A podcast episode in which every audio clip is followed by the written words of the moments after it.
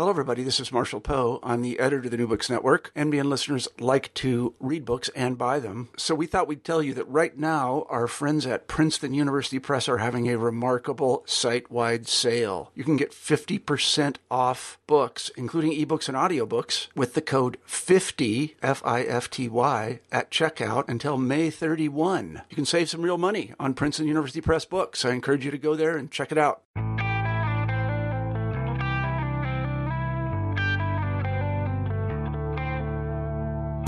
Hello, and welcome to the New Book Network Global Affairs channel. I'm your host, Matthew Rafferty. I'm here with Dr. Robert Peckham, uh, professor of history at the University of Hong Kong and author of Epidemics in Modern Asia, published by the University of Cambridge Press. Welcome, Dr. Peckham. Thank you. Um, first, I'd like to uh, start by talking a little bit about your um, your background and how you came to uh, focus on uh, Asian history, and particularly the history of epidemics.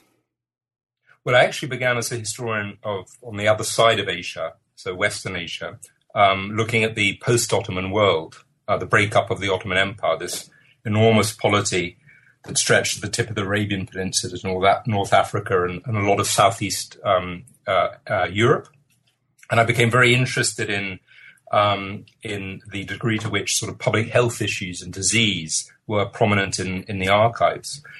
Um, and that led me into uh, thinking about the connections between the Eastern Mediterranean, uh, uh, West Asia, and other parts of Asia, particularly uh, Southeast Asia, with, with Mecca being one, one hub. So I became very interested in, in sort of connected histories and thinking about diseases um, as a way of um, as a way of broaching um, a kind of transnational history. Um, and uh, then I moved progressively towards um, East Asia, where I am now. And what came before this book was a project on the bubonic plague in the 19th century, um, the third uh, plague pandemic, uh, which um, hit Hong Kong in 1894 and then from Hong Kong spread globally to um, the United States, uh, Australia, um, uh, Africa, and obviously India, where it killed something in the region of 11 million people. Um, and again, this was a way of thinking of empire um, in terms of these um, pathways um, of, of disease. So that's really the background um, to this book, an interest in transnational connected history, um, and a way of, if you like, uh, rescuing history, in the words of Duara, from the, from the nation. Um, from, from, there's tended to be a focus on national histories of disease. Um, and what gets lost, I think, there are, are these uh, interesting cultural, social, political, and economic uh, interconnections.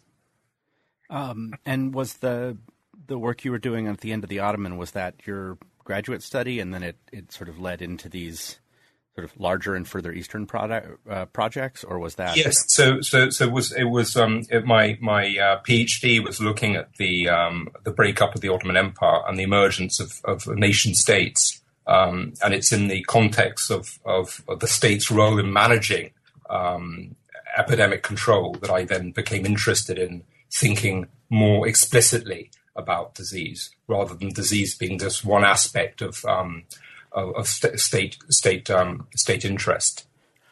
And um, to go sort of even further back, um, you know, how, how, did you come to the the study of history, you know, writ large? Um, you know, was that a an interest from early youth or? Yes, yeah, so I've, I've lo- I'm, I'm, I guess what I'm interested in is thinking about, and this is something quite prominent in epidemics in modern Asia, is the connection between history uh, and the present. Um, there's um, particularly studying diseases. There's a lot of pressure on history to have solutions or to have sort of answers for pressing contemporary issues. And of course, the relationship between history and the present is a complex one.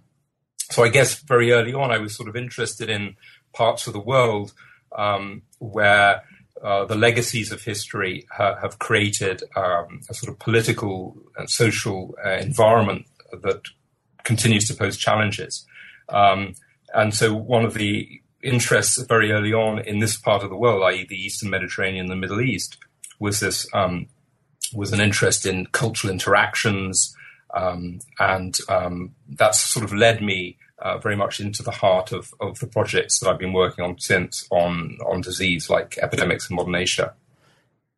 Um, but um, you know, did, so were these areas that you you know had an interest in? I mean, was there any sort of personal connection to yes. the East or? Yes. So I, I, I mean, I guess absolutely. So I um, have traveled a lot, and as a as a family, we used to travel um, to many many places. So uh, around the Middle East uh, um, and in Asia. So um, you know, and obviously there's a very long connection with the subcontinent, uh, Britain. So you know, we I was traveling. I was interested in tra- in traveling. Um, I actually have a, a, relative who is a, a, was a fairly well known Byzantinist uh, called Stephen Runciman, um, who who inspired me.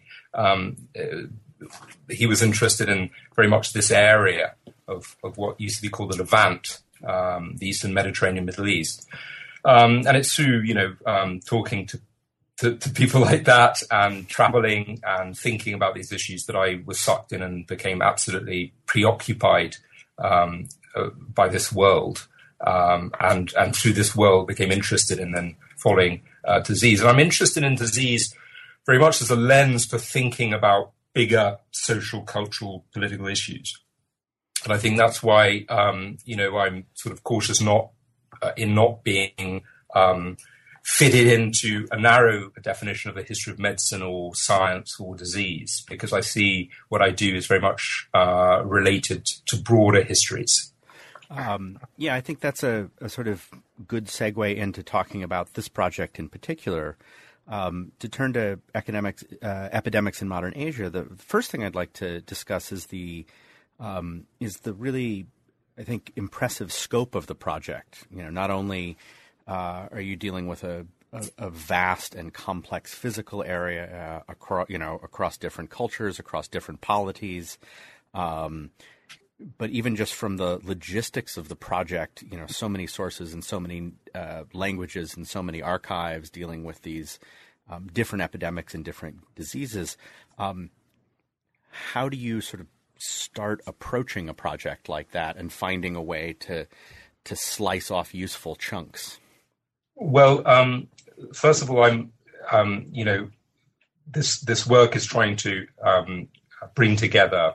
Uh, synthesize a vast literature, and I'm very fortunate being at Hong Kong U that we have quite a focus on Eastern um, Asian uh, science, uh, medicine, so I can draw on the work and, and, and, interactions with colleagues here, which is very, very important and useful. Um, so one of the challenges and what I was trying to do is bring together these discrete bodies of, of, of literature and scholarship that don't often talk to each other. So there's a vast literature, for example, on the on India the subcontinent. There's a growing and important literature in East uh, Asia, and often they're not connected. Um, and I think this is where you know um, almost a decade studying um, empire in this part of the world um, was helpful. So what I've tried to do is to draw on my own archival research in the British Empire um, and then bring together and um, engage with uh, this this incredibly interesting um, and burgeoning literature on on disease. Um, I mean, one of the one of the I guess key themes in the book is thinking about what Asia is. So, I mean, the book um, raises as many questions as it answers. Um, and um, you know, I'm trying to think about what Asia is. I'm trying to think about uh, how history can work on different scales.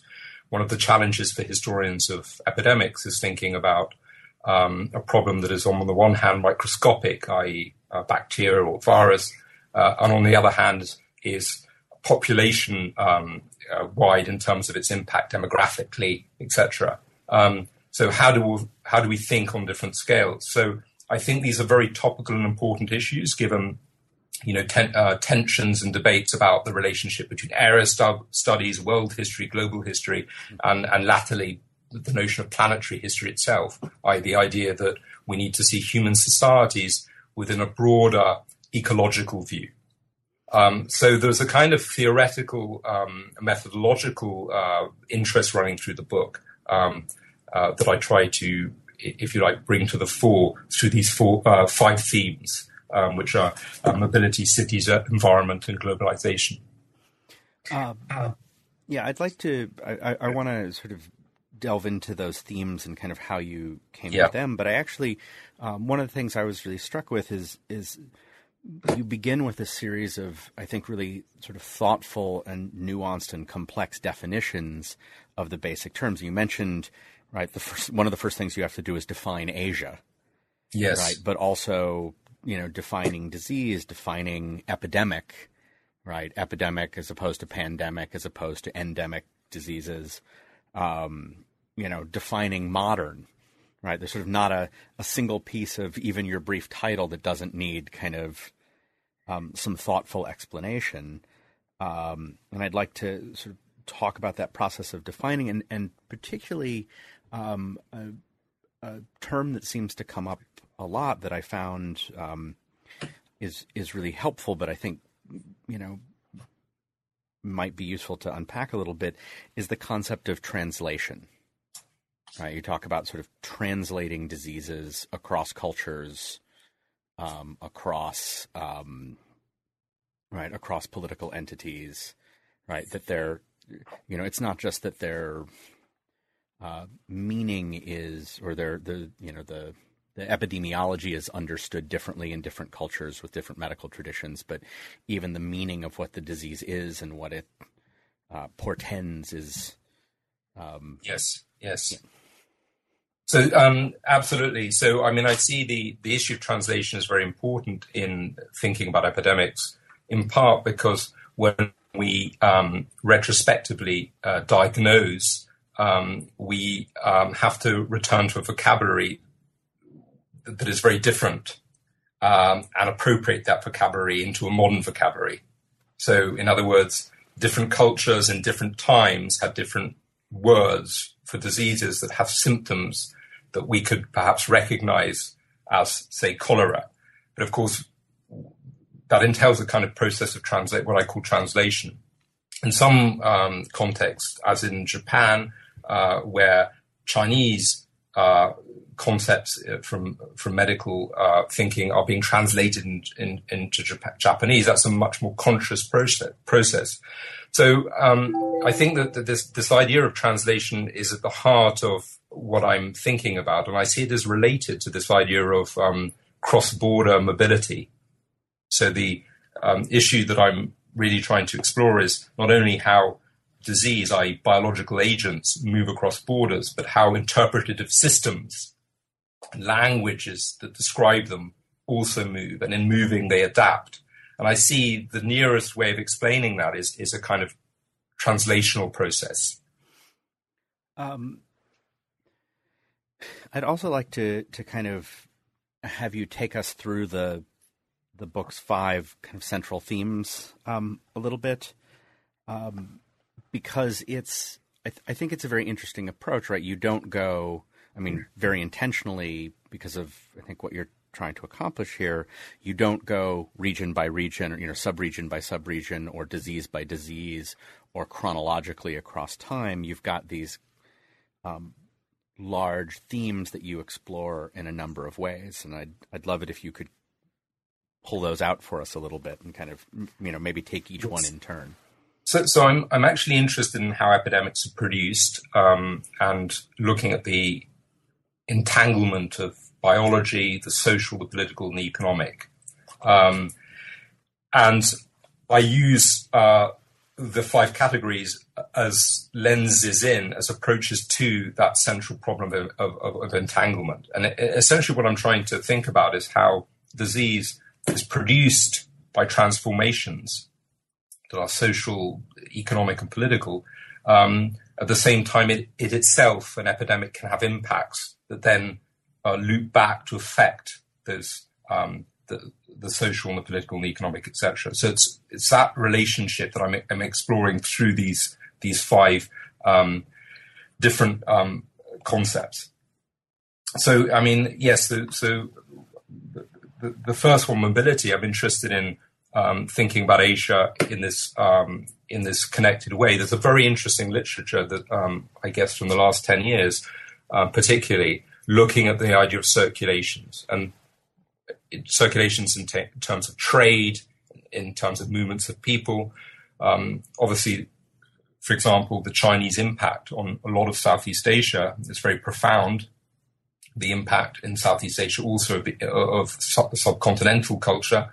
Um, so th- there's a very interesting circulatory history um, that I wanted to explore in relation uh, to to disease. Um, so so that was that was a very um, that that came very naturally out of the work that I've been doing um, on MPAR. Uh, so that was mobility.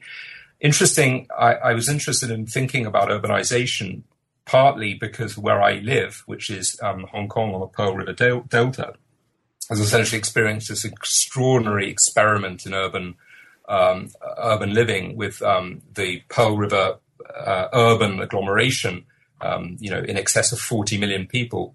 Um, and the kinds of environmental um, uh, challenges it poses, the kinds of social transformations and the economic realities.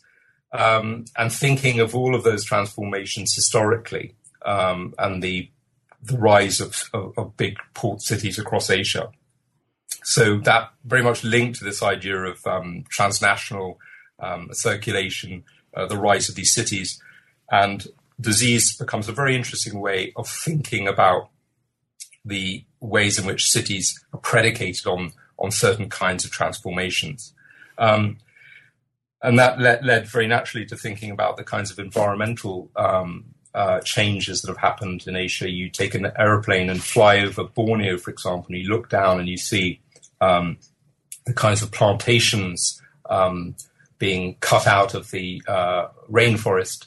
Um, and you know, one of the features um, in Southeast Asia and, uh, and, across Asia is this incredible transformation. And I was interested in thinking that historically and looking at, at it as a as a driver of of uh, new uh, new emerging infections and and and um, and uh, so that that that um, again was part of this interest in the biological, the social, the political, and the economic. Um, war again um, is interesting uh, from a point of view of scale. I was interested in thinking about how um, different kinds of conflict um, have have driven disease. Um, so looking at sort of you know uh, full battlefield kinds of conflicts. Um, to um, civil wars and to insurgencies uh, and to colonization itself thought of as, uh, as, as, as, as, war in terms of the US and the Philippines. Uh, and again, looking at disease as a way of thinking uh, about what war means and the scales of war and how war has become entangled with public health operations to prevent and manage disease. Um, and again, you know, I wanted to think about globalization through the lens of disease. A lot has been written about how global interconnectedness have, has driven disease, and I wanted to think um, about how the kinds of economic transformations that have happened, particularly in Asia, uh, since the, since the 1980s and late 1970s, um, could actually shed new light on on how we think about globalization. So I guess in um, what I'm trying to do is not only think about Asia but think about these um, very, very uh, uh, essential categories um, uh, and to show how disease and disease in Asia uh, can actually um, bring a new dimension to how we think about these. Um, and I, I think that there's an interesting way in which that that sort of progression through from thinking about mobility to thinking about cities and, and the changing urban environment to thinking about the environment, you know, sort of all of the the environmental changes or the connection between uh, epidemics and the environmental changes, and then war and globalization is also a really nice way to rethink and and recast and retell the the story of modern Asia from the rise of colonial empires to the anti-colonial moment to the post the creation of post-colonial states, uh, nation states in Asia, without it just being that kind of imperial to national narrative.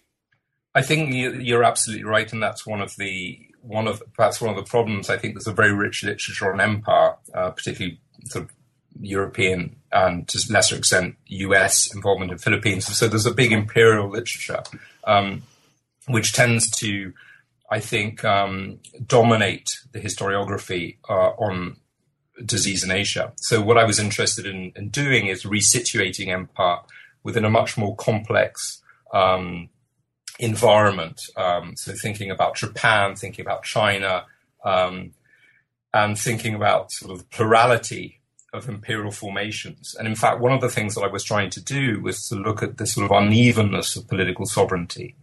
Um, that if we take a map uh, and you see these sort of um, monochrome, um, you know, uh, colors on the map that identify different imperial spaces, seen through the lens of managing diseases, those spaces become much more heterogeneous, uh, much more um, ragged uh, and uneven.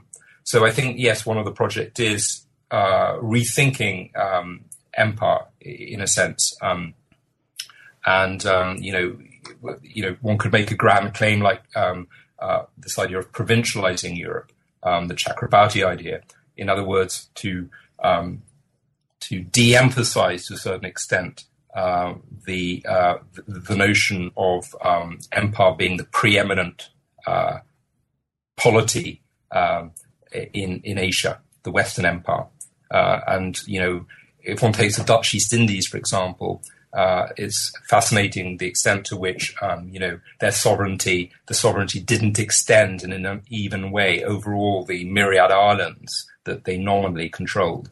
Um, so I think it is an interesting uh, way of you know rethinking empire.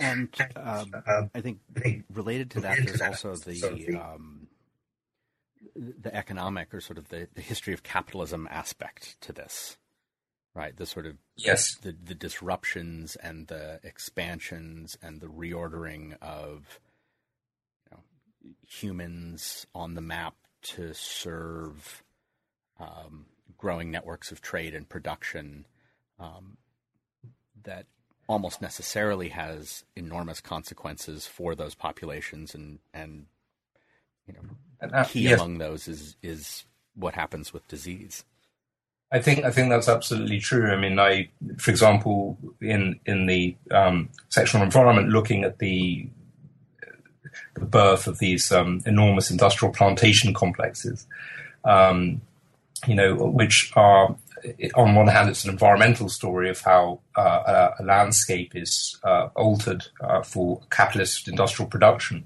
But on the other hand, it's a very human story, uh, you know, where millions of uh, laborers are, are shipped in to work on those plantations. And so there's a transformation happening not only in the destination um, where those workers are going and the kinds of health issues that they confront, but also in the places they're coming from. Um, so I think that you know um, the story of the environment, but then becomes a story of social change, and and it's that entanglement that I'm interested in looking at, and its afterlife in contemporary Asia. So you know we spoke a little bit about why I became interested in history. Um, I'm interested in thinking about the complex links between the historical past and the present uh, that has been shaped by forces of, of, the of the past, and obviously that that linkage is is, is complex. Um, so it isn't um, an easy thing uh, to attribute uh, um, aspects of the present in a in a in a linear way to the past, but thinking about that. And I think that particularly in an issue like um, infectious diseases, which remains um, you know a critical uh, security issue globally, um, I think there's a lot of pressure on historians um, to formulate some sort of um, argument about why history matters.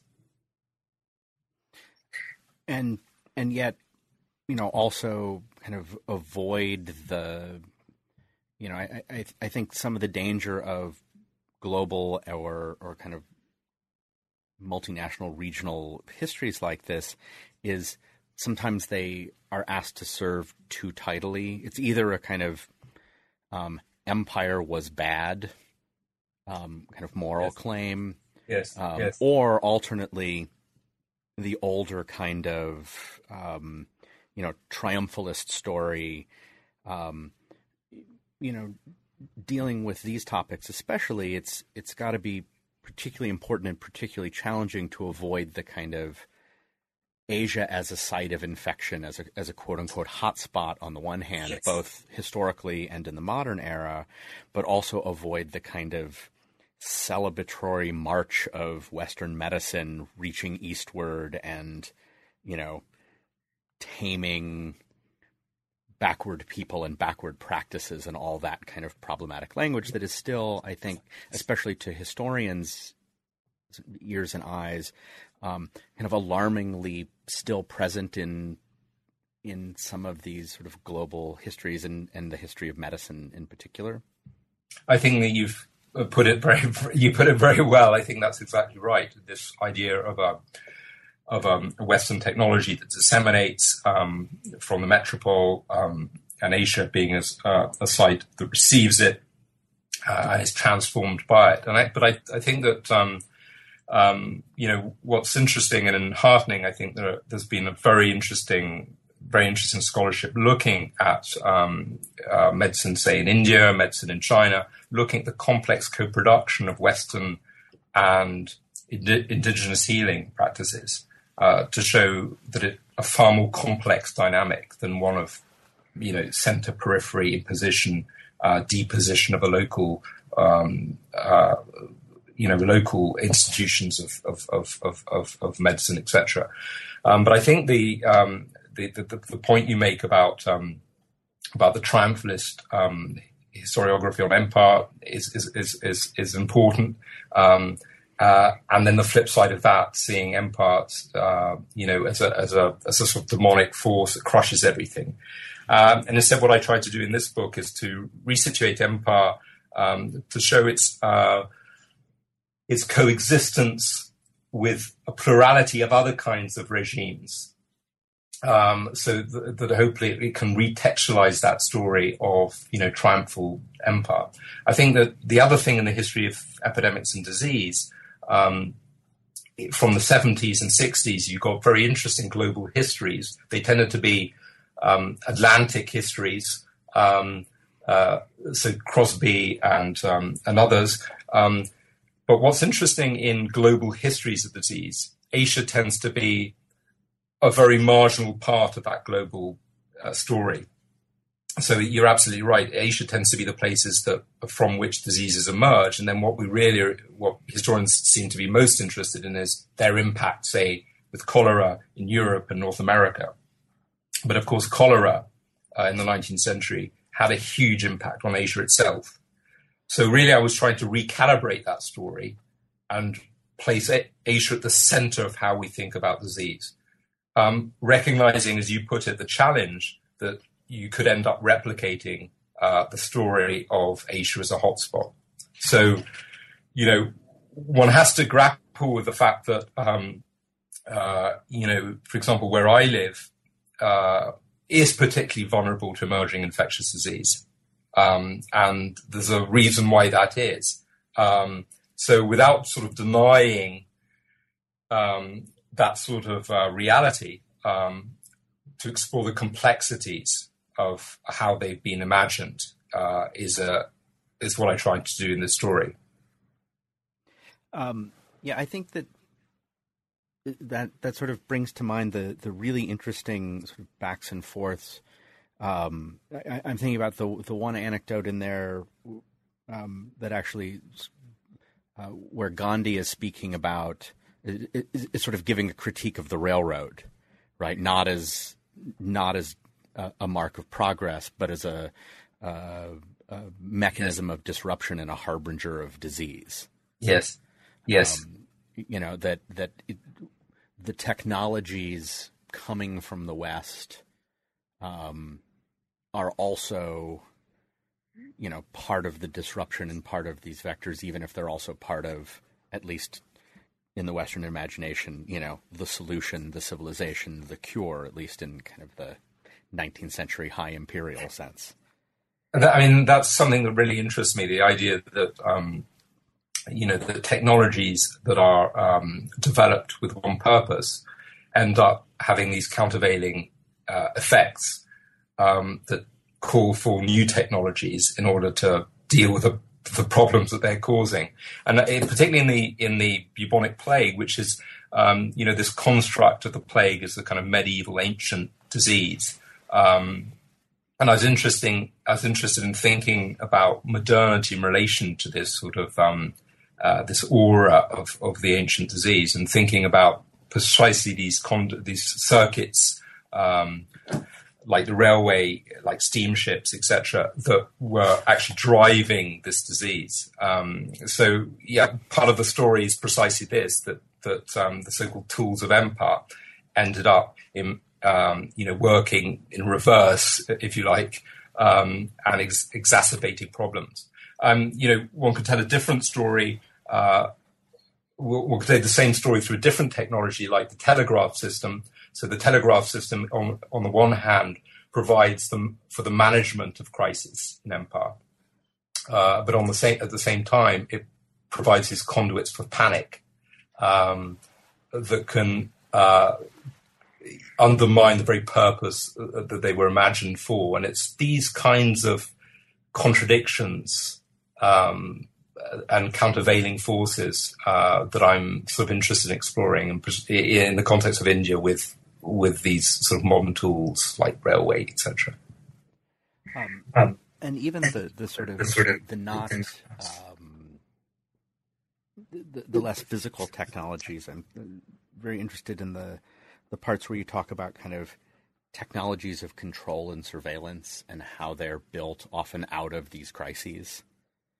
Um, so, not just yes. you know, not just in Asia, but also back, um, you know, back in Europe and elsewhere. They're thinking about sort of the dis- disease as an important um, prompt or um, you know, I guess sort of providing the the yes. necessary crisis to create and expand modern state bureaucracies, whether those are imperial or post-imperial and national. And I was, I was struck by kind of the and also in the way cities are ordered and organized um, and used and traveled through and understood. I was struck by, um, and I'm going to get the two cities wrong, but the there was a comparison in here that that you know, in some ways, Manchester is as much an imperial city or sort of a project of empire in its order and construction as as Mumbai.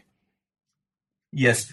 So, I mean, uh, uh, the, the, the the notion of crisis is very is is very, I think, central to this this book, exploring what a crisis is and uh, the, the, the idea of an epidemic as a crisis that um, that provides opportunities.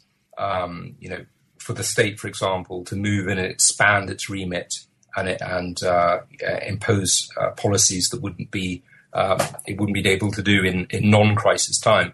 Uh, and then the old cynical saying of "never let a crisis go to waste." Exactly, uh, but then the uh, then at the same time thinking about the ways in which crisis then um, undermine state authority. So there's a two two two ways, and the dynamic is complex between crises and, and political authority. But then thinking, you know, um, uh, about what a crisis is and uh, about the ways in which the crisis can actually skewer our, our, our, our, skew our way of thinking about history, so that we only see the crisis moments and we don't see the non-crisis moments. And it's something that uh, Janet Roitman in her book Anti-Crisis rated. Um, is it possible to do history um, uh, a non-crisis history, to write a non-crisis history? Are we inevitably always going to write about crisis? Um, so one of the one of the one of the tensions in the history of disease is that obviously a lot of diseases, um, and this goes back to the issue of endemic and epidemic. A lot of diseases are background sounds. Um, you know, they're a constant in a population. Um, and then epidemics are, are, are, moments where that disease is framed in a particular way. And so I'm interested in how uh, disease episodes uh, can be framed as crisis, perhaps with a political reason, uh, with a rationale and a motivation. So it's a, it's um, you know um, I think you're absolutely right to identify crisis as an as an important um, uh, defining uh, category in this book. And what, you know, one can move it to contemporary world where some diseases um, suddenly gain a visibility. Um, so if you, if you, take Zika, for example, it suddenly becomes visible, and yet it's apparent that it has been around a very long time. Dengue fever, I have a, um, a student working on a history of dengue fever in Asia, uh, has a long history, but it somehow hasn't gained the visibility that other um, uh, mosquito-borne diseases like malaria uh, ha- have gained. So there's an issue about why some diseases become visible, why um, the state mobilizes um, around certain diseases rather than other diseases, why some episodes become crisis and others don't become crisis. Um, part of the interest in the book is exploring how that happens. Do you think it's useful to think of those in in terms of kind of moral panic, where it's the the state response or the or the sense of crisis in a population is uncoupled in a way from the actual threat? So some diseases, uh, people shrug and say, "Well, you know, it is thus and has always been thus," and others you know, one person sneezes and everybody freaks out, or the state. Yes, yes. You know, I mean, the really interested in the the kind of disproportionate responses with quarantine and limiting of mobility and things like that for some of these outbreaks and diseases, where others, you know, it's either too important that trade continue or labor move, or it simply doesn't catch the imagination sort of instill the same kind of fear. Um, is yes. that too kind of culturally and moment specific to say anything more general about that, or is that, um, or is there something that that makes you know what makes a disease you know go viral if if you the worst recycling of a of a so these are that's a very interesting question, and I, I actually edited a book called Empires of Panic, which looks at the history of panic and how panic is produced. I think it's a very important um, issue. Um, what I, I, what I feel is that panic is um, often a compound. These are compounded crises. So, in the case of say Hong Kong and during the plague in 1894, um, there's a biological uh, uh, threat from plague, um, but then there are anxieties over uh, the, a, a, colonial community versus an overwhelmingly Chinese population. Um, there are worries about economics and trade, etc. So when all of these come together, they produce panic. So it's a kind of compounded notion of crisis. But I think that what's interesting is the um, is the ways in which different kinds of panic um, sort of are co-produced. So in the case of um, uh, an epidemic happening, um, often governments panic in their response, um, uh, perhaps anticipating panic in local populations. And then local populations may panic, um, uh, creating again this loop back uh, into uh, government response. Um, so the idea that panic is something that ill-informed people do, i.e., native populations, um, rather than than governments, is is is um, is a fiction. And so it's really, really tracing, tracing these convoluted processes of panic. And of course, I think new technologies like the telegraph uh, and later radio and, and telephone and radio um, become means for the circulation. I mean, after all, when East Asia is linked to capital markets like London, and it takes you know 52 minutes um, from Hong Kong to London, uh, a crisis in Asia can uh, alter markets in London and New York. So there's then a transnational panic happens. And I think you start to see that at the end of the 19th century with um, influenza um, pandemics that, that, that are global that can go around the world in four months. Um, and they and they and they produce this, uh, different kinds of panics. Um, so I think I think panic is a very important part of what you were talking about, crisis uh, and the visibility of, of, a disease. And often um, the disease crisis turns out not to be, in fact, about disease, but to be about fears of trade or mobilities of people, um, etc. So when we look at crises happening around the world today, I think whether it's uh, you know refugee migration issues, um, they're compounded. There are issues there uh, that are political, economic, uh, and also disease figures as one of the uh, anxieties, if you like. Um, yeah, I think that there's. It, it's really interesting the way that um, as you said, these can kind of compound the the fear of the disease can sort of topple markets. The fear of you know the other you know a, a racially distinct population can create fantasies of disease, um, and fear of disease at the first sign, right? And sort of yes, the the kind of racial or cultural or kind of moral quarantining that goes on that doesn't always match very well with the um, not just the level of threat, but even the, the kind of actual lines of the vectors of disease. Yes, and I think that's where where we get into the sort of cultural um, sort of uh, context, the ways in which you know this othering, uh, the ways in which certain communities are identified as disease carriers, um, and of, of, course, you know, much of the book is about a world that is that is pre pre biomedicine, um, where a lot of the disease entities weren't understood, and so in that context, stigmatizing becomes a way of attributing agency, um, and in a sense, understanding uh, the disease um, and offering a solution to a problem. Um, so, absolutely, I'm, I'm interested in in in the sort of cultural um, aspects of, of quarantining in particular. Um, and there's a very strong, I think, geographical, spatial time, dimension to the book. Um, um it's very concerned with um, different spaces, be it spaces that are uh, incite these kind of radical interventions, uh, the spaces of um, that, that, are the spaces of quarantine, uh, boundaries, transgressions, translations. Um, so it's a, it's a kind of spatial history in one sense. Um, and that I think that ties in also with this um, the not just sort of the movement, you know, spatial in the sense of things moving around or things being defined by place, but also um, you have an argument in here about the importance, sorry, the importance of um, disease and epidemic uh, in developing kind of conceptions of citizenship and identity in in the newer nation states?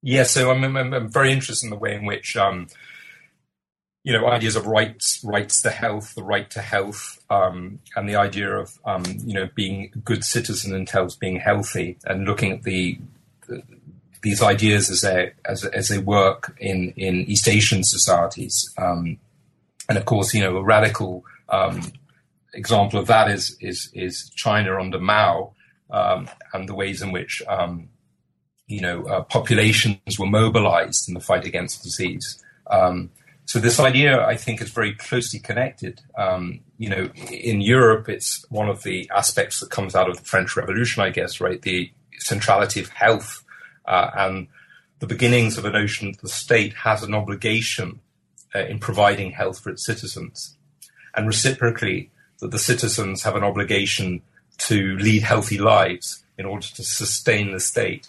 Um, so I'm interested in thinking about state citizenship again through the lens of disease and its obverse, which is health.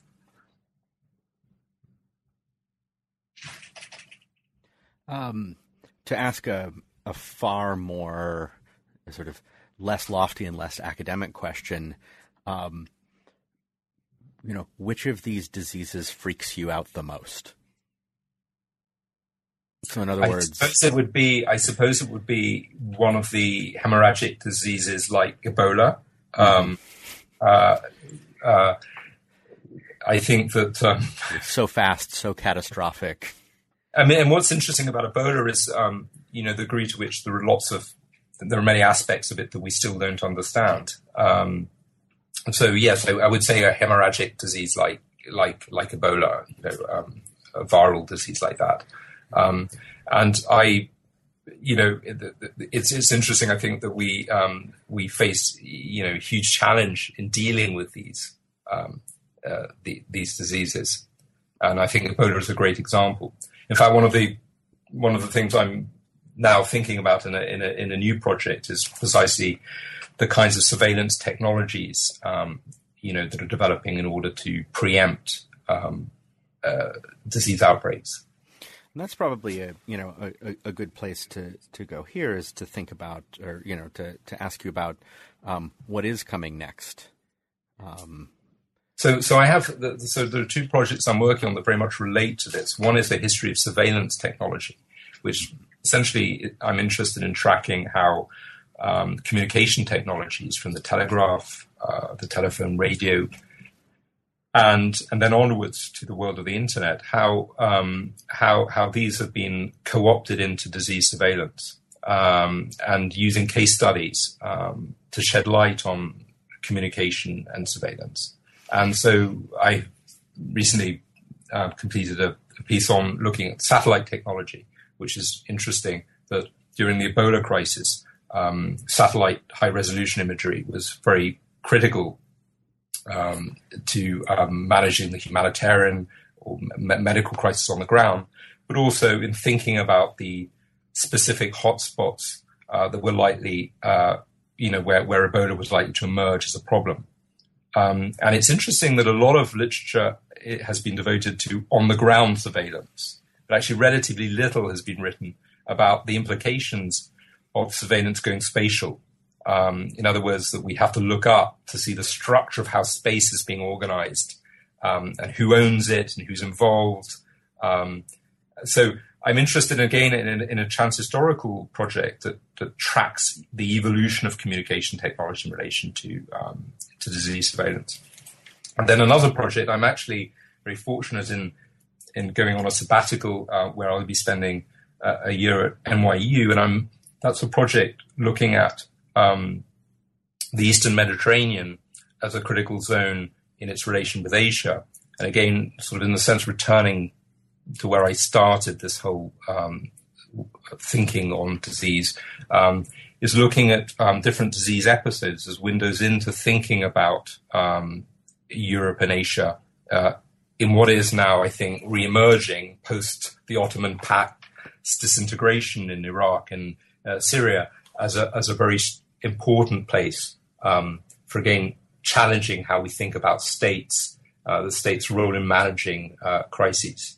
So they're two interrelated uh, projects. They're both very much focused on thinking about um, social political processes through disease. Um, and I see them as extensions of, of, the kinds of thinking that's going on in epidemics in modern Asia. And I think that's that's probably um, a, a good place to to start to come to a close, since um, that's a research agenda that probably is so substantive that you need to get back to work immediately. Um, but I, I do want to um, thank you so much for talking with me and um, talking about this project with the New Book Network. And um, the, the book is Epidemics in Modern Asia. And uh, thank you very much. Thank you very much, Matthew.